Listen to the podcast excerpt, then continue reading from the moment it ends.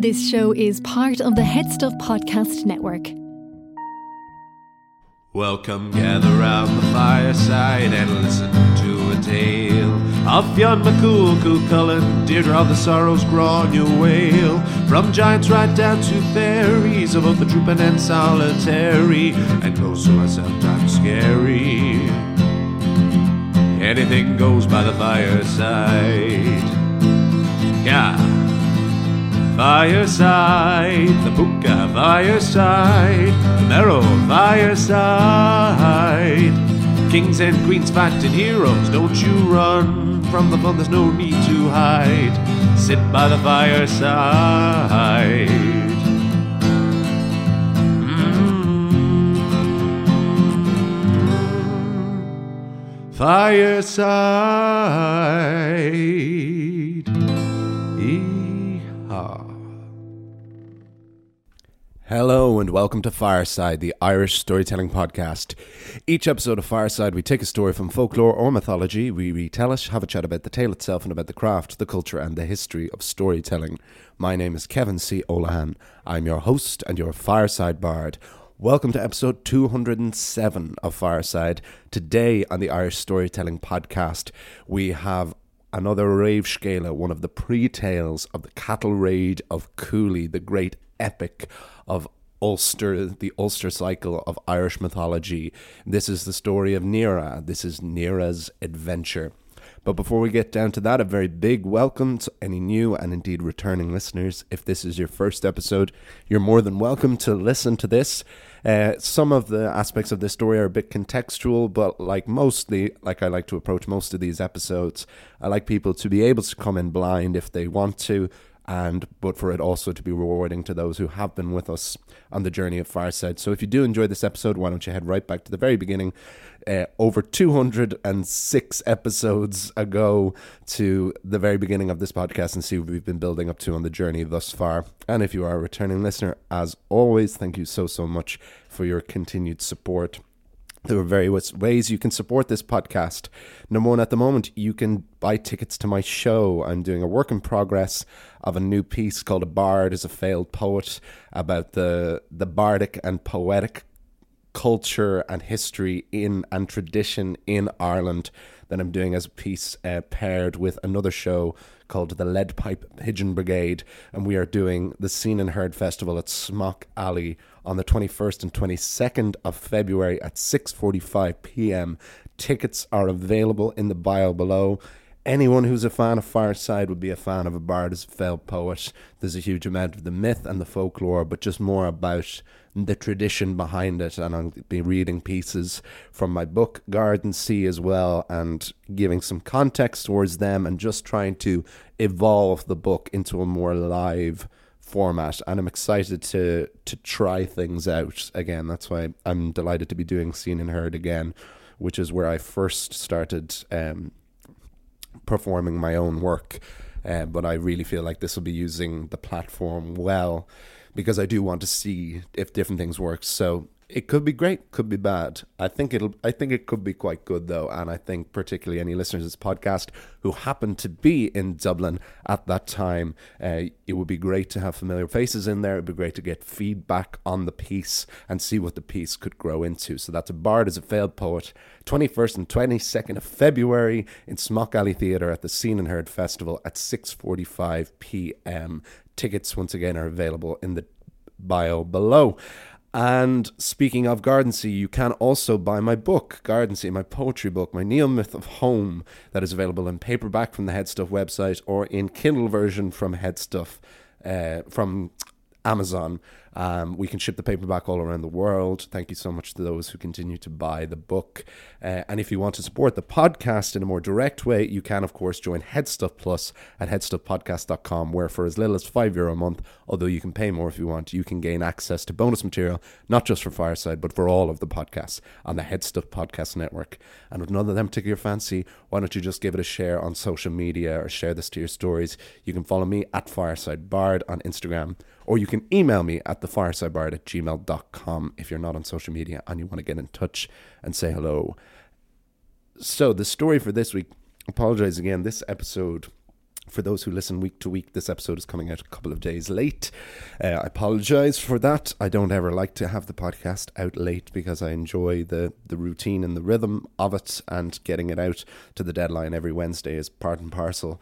I am still on tour at the moment around the US. I'm recording to this from my dressing room in Clinton Township in Michigan. It is very, very cold outside in the February air, and uh, so time naturally we travel on tour buses we're on tour with the world of musicals again and it's great but uh, your time is very precious on it and there isn't as much moments of privacy to record um, but it means you got to get creative about it like the last episode i recorded in the orchestra pit of the theater we were playing in in mississippi. Um, but now I've found the the appropriate private space in this dressing room here, um, and I've been recording it. It's yes, there's been quite a lot. I won't go into it too much. There's been quite a lot going on personally as well. Um, my head hasn't been in the the best place, um, but it's really nice to be back uh, doing this thing that I love so much and that people respond to. So I'm delighted to be back recording with you today and to be getting the podcast out again. And I do hope now in the next couple of weeks we can get back to the format of it and get back to having things come out a a come out on time and also get back ahead of myself because I always like to stay a few episodes ahead if at all possible. Um, but the story for this week is another remscéla, a pre-tale to the cattle raid of Cooley. This is actually a tale that is was at least paired often with the cattle raid of Regamon, which was the last myth that we did two weeks ago, um, before Bewitched Butter and before Persephone in the Chariot. And so this, the adventures of Nera, Echtra Nera, or the cattle raid of the cattle raid of Angan, and you will see who Angan is very soon. Uh, this is a companion piece, and this is actually a tale more appropriate for Halloween. It is a tale of Samhain, and had I come across it, as I really only discovered most of these stories in the last few months, if I had discovered it at a more appropriate time, I would have done it as a Samhain tale. But we're doing these together at the moment. I'm I'm trying to get through all of these remscéla, all these pre-tales to the Cattle Raid of Cooley to form its own kind of little mini cycle. And ultimately, like any Irish myth, it's appropriate for any time of the year, especially for me right now where it's still very cold and very wintry. But uh, the Halloween is the setting, and Halloween is always a wonderful setting for a myth, a folk tale, a ghost story. And we will, of course, chat much more afterwards. But this is Nera's adventure on Fireside.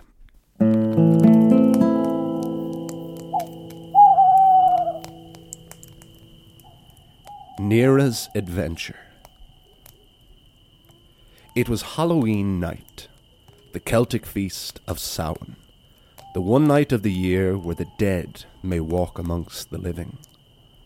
King Ailill and Queen Maeve were hosting a feast at Cruachan Fort in Connacht. The night before, two criminals had been hanged, and their bodies still lay in the gallows, slowly swinging by the neck in the chill of early winter. Ailill was concerned that the corpses of these two men may come back to life, given that they had been hanged on the eve of Samhain.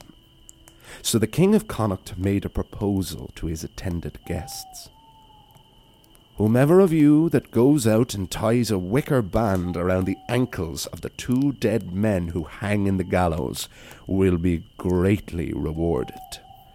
The hero who protects Cruachan from the dead will receive a gold hilted sword. Many Connacht warriors were eager to accept this challenge, but having gone out alone into the night air, had soon rushed back inside, having got too scared and not completed the deed of the dead. It was Nera a brave young warrior who quietly sat at the back of the banquet hall. When it seemed like there would be no more volunteers to go out, Nera donned his armour and went out to face the night and face the dead. Nera arrived at the gallows to the dreaded sight of the two hanging men. The warrior set to work tying up the cold and stiff ankles of the corpses. When he nearly had one knot fastened, the eyes of one of the dead opened and said, If you want to totally immobilize me, you'd want to use a stronger bind than wicker. You'll need to fasten a bolt of iron. It was hard for the man to talk, both being dead and his neck being in a noose. So Nera did just that. It took longer to source the iron and fasten the bolt between the ankles of the hanged men, but the courage in Nera's heart warmed him, and he remained focused on the task. When it was completed, the dead man spoke again. Well done, Nera. Truly you are the bravest of the warriors of Connacht. But I wonder, are you kind, too? I have a request. I wish to taste water one last time. Carry me to the nearest home and let me drink with you. Nera did not see anything strange in this request from a dead man, so the hero took the body down from the gallows and carried the hanged man on his back. The first home they came to had a lake of fire burning around the homestead. We are not welcome there, said the dead man. Take me to the next house. The following fort had a lake of water around it. There is nothing for us there, Nera, said the corpse. There is no drinking water, bathing water, or even a slop pail left there. But the third home seemed to be up to the hanged man's surprisingly high standards.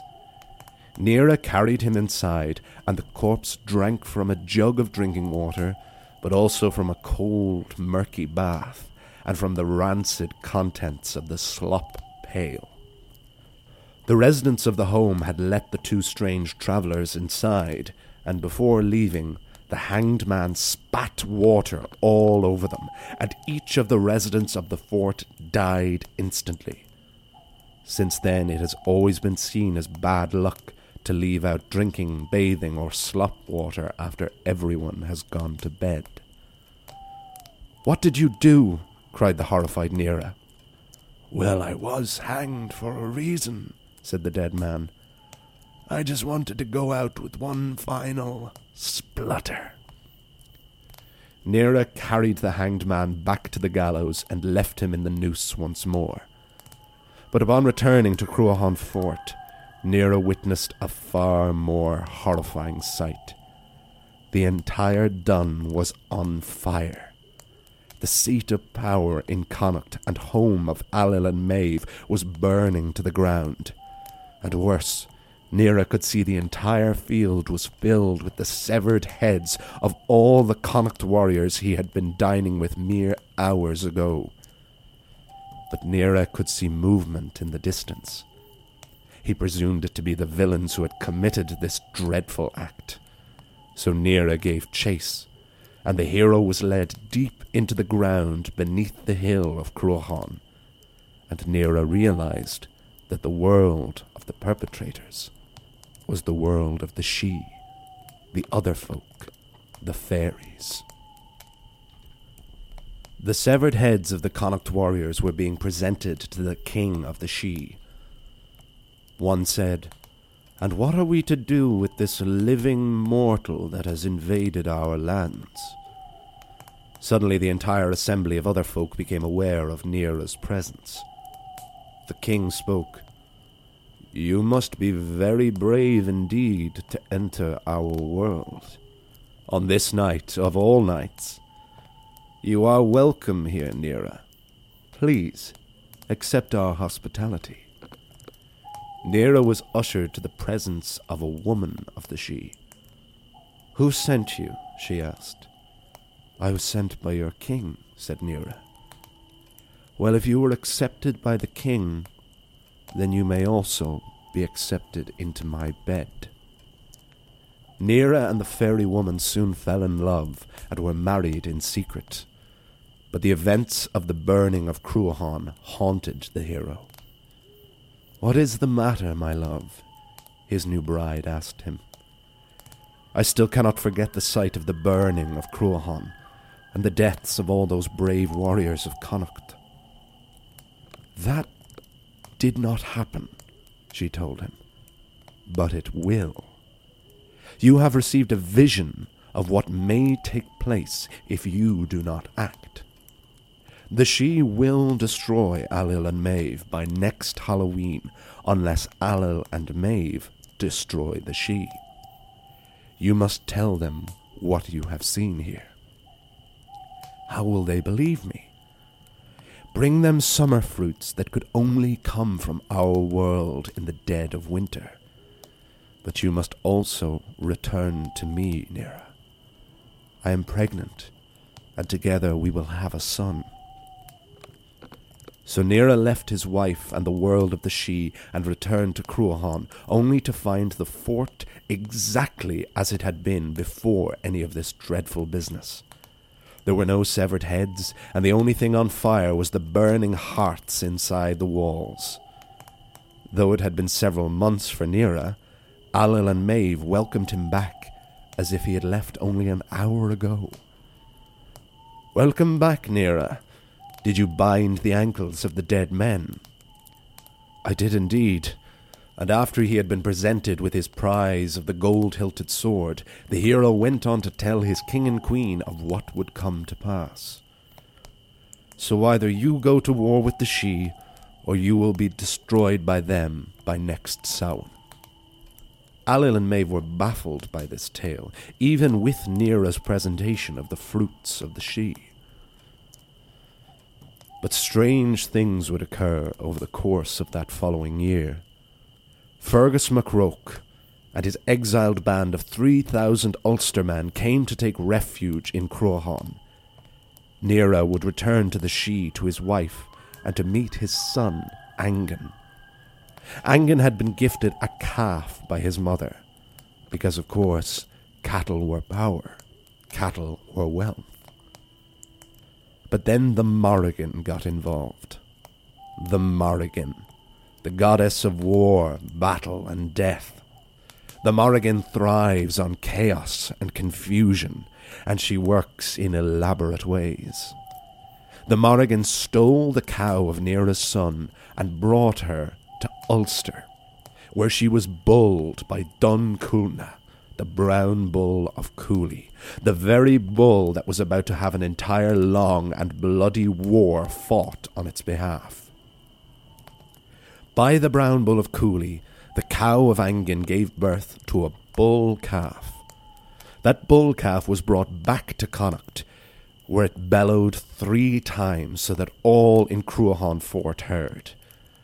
The bull calf was calling out to Finnbhennach, the white horned bull of Connacht, the prized possession of King Ailill and the only rival to Donn Cuailnge.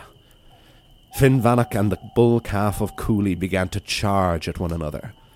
Although Finnbhennach was the much older and bigger bull, the calf of Cooley was ferocious and fought with the will of the Morrigan. Only after three charges was Finnbhennach able to bring the bull calf down. When Ailill and Maeve witnessed what had happened, only then did they truly believe Nera's story. And now, with the collected host of Connacht warriors and the exiled sons of Ulster, Ailill and Maeve marched to war with the Sidhe. But what about Nera himself? Nera found himself in an incredibly difficult position. He was a born and raised proud warrior of Connacht, but now he had a wife and son of the Sidhe. Although he had told Ailill and Maeve that they needed to defeat the other folk or be destroyed themselves, Nera could ultimately not take up arms against the people of his son. The Sidhe were destroyed by the armies of Ailill, Maeve, and Fergus, in a skirmish that served as the warm up for the cattle raid of Cooley. But Nera remained in the hill beneath Cruachan, with his wife, son, and newly adopted people. He did not fight in the war, and he did not return, and will not return, to the world of mortal men until the doom of mankind. To be continued.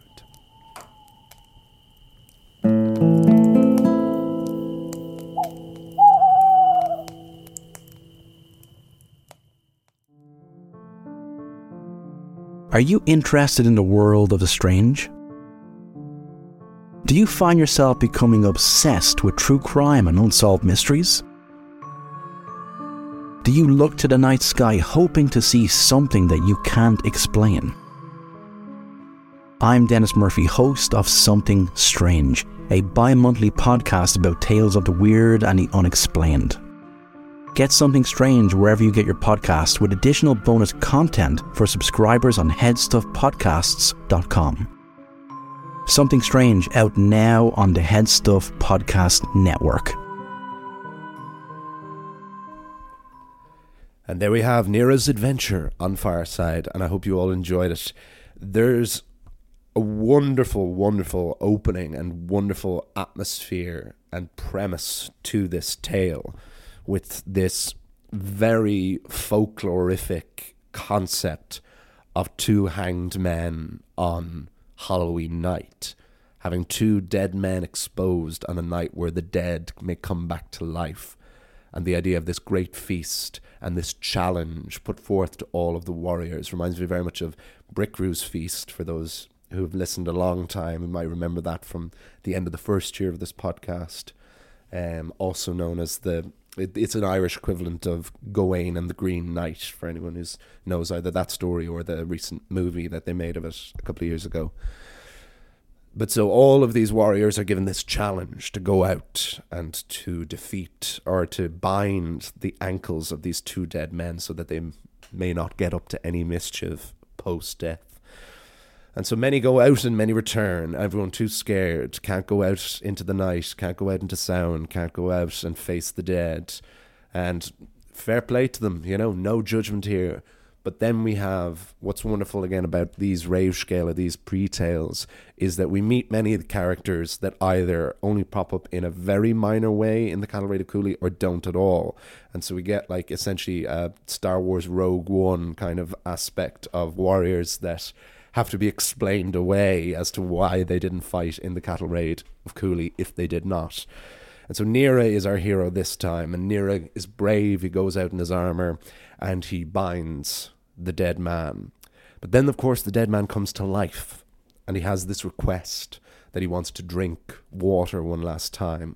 And so, getting the better of of um, Nera's generous spirit, Nera carries the dead man to these three homes and we get this incredibly dark bit of genuine folklore, um, which I hadn't come across before, but is uh, is one of those wonderful things that you can just imagine being told to explain something away. And the case in this is to never leave water out in your home after everyone's gone to bed. So don't leave any bath water, don't leave any drinking water, don't even leave anything in the slop bucket you know, because you run the risk, which is a very rational and real risk, that the soul, the body of a dead man will come in and drink your water and spit the water back on your face and you will all die.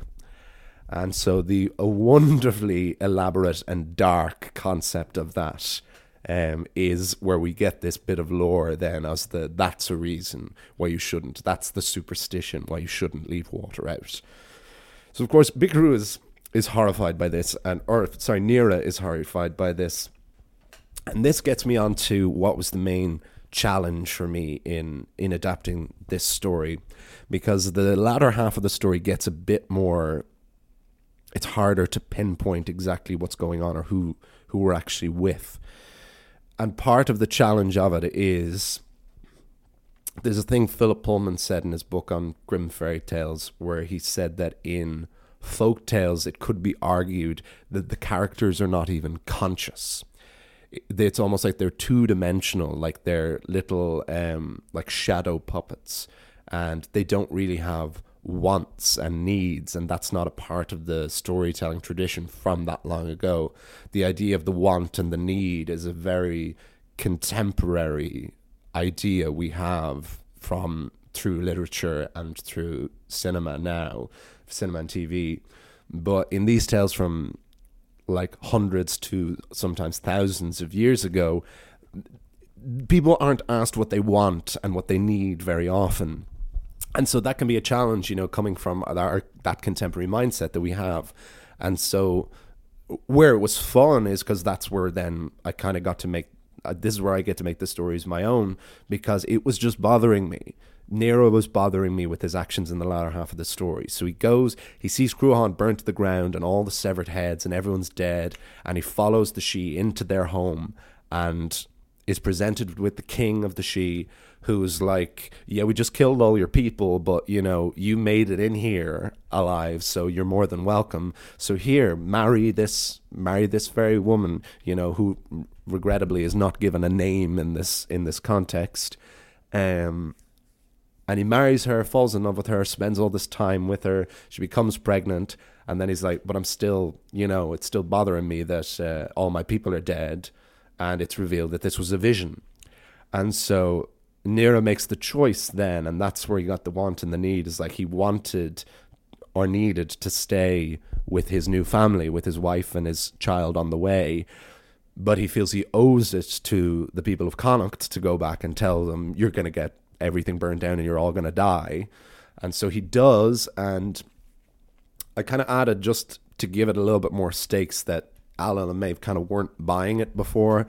And then we get a cameo from the greatest of all, we get a cameo from the Morrigan, and it's always it's like greeting death as an old friend when the Morrigan comes into these tales because she is just chaotic and dramatic and wonderful and dark, and so she has this elaborate plan of this calf again because these these are remscéla, these are all Táin Bós, these are all cattle raid stories. There's got to be cattle in all of them, and she goes. The Morrigan takes this cow that is gifted to Angan, who is Nera's son, and she takes it and she gives it to the brown bull of Cooley, and the brown bull of Cooley has a bull calf by Angan's cow, and then this cow was brought back, and in a because the brown bull of Cooley and Finnbhennach were the two fairy swineherds who took the form of dragons and wolves and monsters and eventually turned into maggots and were swallowed in water by the parents of the Bull of Cooley and Finnbhennach. And so Donn Cuailnge and Finnbhennach are destined to fight each other. And it is the great climax of the cattle raid of Cooley when these two bulls that this war is fought over finally meet each other. And it's wonderful that we get here where we get Donn Cuailnge's son going to fight against Finn Finnbhennach, against his father's big rival, way before this final battle. And this is before the war even starts, you know. And what I like about it is it just increases the the world of it and the drama and the stakes of it and I then I wanted to leave that as like that this bizarre occurrence of this bull calf showing up and attacking Finn Finnbhennach for seemingly no reason. That this is what makes Ailill and Maeve go, okay, something something bigger is going on here, and so that is why they go and they march on the war with the Sídhe. And this war with the Sídhe is is like it's given even less context in the version I adapted this from, which I will put in the link description below. Uh, a lot of these I have had to go to for quite older sources because there aren't as many contemporary versions of them. Um, and it just says they go and they defeat. But again, it brings it back to Nera. it doesn't actually say, excuse me, it doesn't actually say in the version I adapted it from whether Nera fights or not. And again, it just brings back to the want or the need. It it was a nice opportunity to give him a bit of agency in his own story the idea that he has told Ailill and Maeve that they do have to defeat the Sídhe or face destruction themselves, but that he would ultimately not be able to fight in it himself. Because it doesn't say whether he does or not. All it says is that they are destroyed, but that Nera stays with them. So their destruction does not necessarily mean all of their deaths. So there is still the Sídhe in the hills, and we have Nera's very, very good logical reason for not wanting to fight a war with Ailill and Maeve then, because he cannot on behalf of his wife and his son and his newly adopted people. So yeah, it's a shorter. Again, these tales are quite compact, but there's so much in them. Not just because they're filled with the grander story and the grander myth of which they are a part of, but just because it's such a dense world and it's a world that really rewards like further exploration in you know to be still discovering stories like this over 4 years into this podcast is incredible and I hope that those who have listened for a long time that this will make you then like go back and re-listen to the Ulster Cycle episodes and all, and just to keep the big picture in there as we fill out, as I say, the the patchwork quilt of Irish mythology. And with that, I will wrap things up. But I hope you enjoyed this. I hope you enjoyed the adventures of Nera. Um, we still have a few more of these remscéla to go, and I can't wait to explore more of them. There is I started with one of the bigger ones, and there is a, a bigger one to finish as well. Um, that we'll have, I think, but I should get, especially doing the folk tales and the world tales as well. This should be carrying us through for a few months anyway, which is great. It's great to have that kind of focus and that drive, and just knowing we're in one world for a while. That's always my favorite way to to operate. Um, but so, um, Follow me over on Instagram at Fireside Bard. Email me the Fireside Bard gmail.com. Buy tickets to my show. A Bard is a failed poet. 21st and 22nd of February, 6:45 p.m. Smock Alley Theatre at the Seen and Heard Festival. Um, you get tickets to two shows for the price of one. Most in the Lead Pipe Pigeon Brigade, which I'm very excited to be partnered with. See a work in progress. Uh, see what this show can be, come along and support it. I'd be very, very grateful for any faces in the audience and any feedback afterwards. Um, you can buy Gardensea in paperback or Kindle. All of the links are in the description below, as is the link to support the podcast on Headstuff Plus. I will see you all. You'll hear me all next time. When we'll have another Irish folk tale. Um, and remember, wherever you are and wherever you go, you can always join me by the fireside. This show is part of the Headstuff Podcast Network, a hub for the creative and the curious. Shows are produced in association with Headstuff and the Podcast Studios Dublin. Find out more or become a member at headstuffpodcasts.com.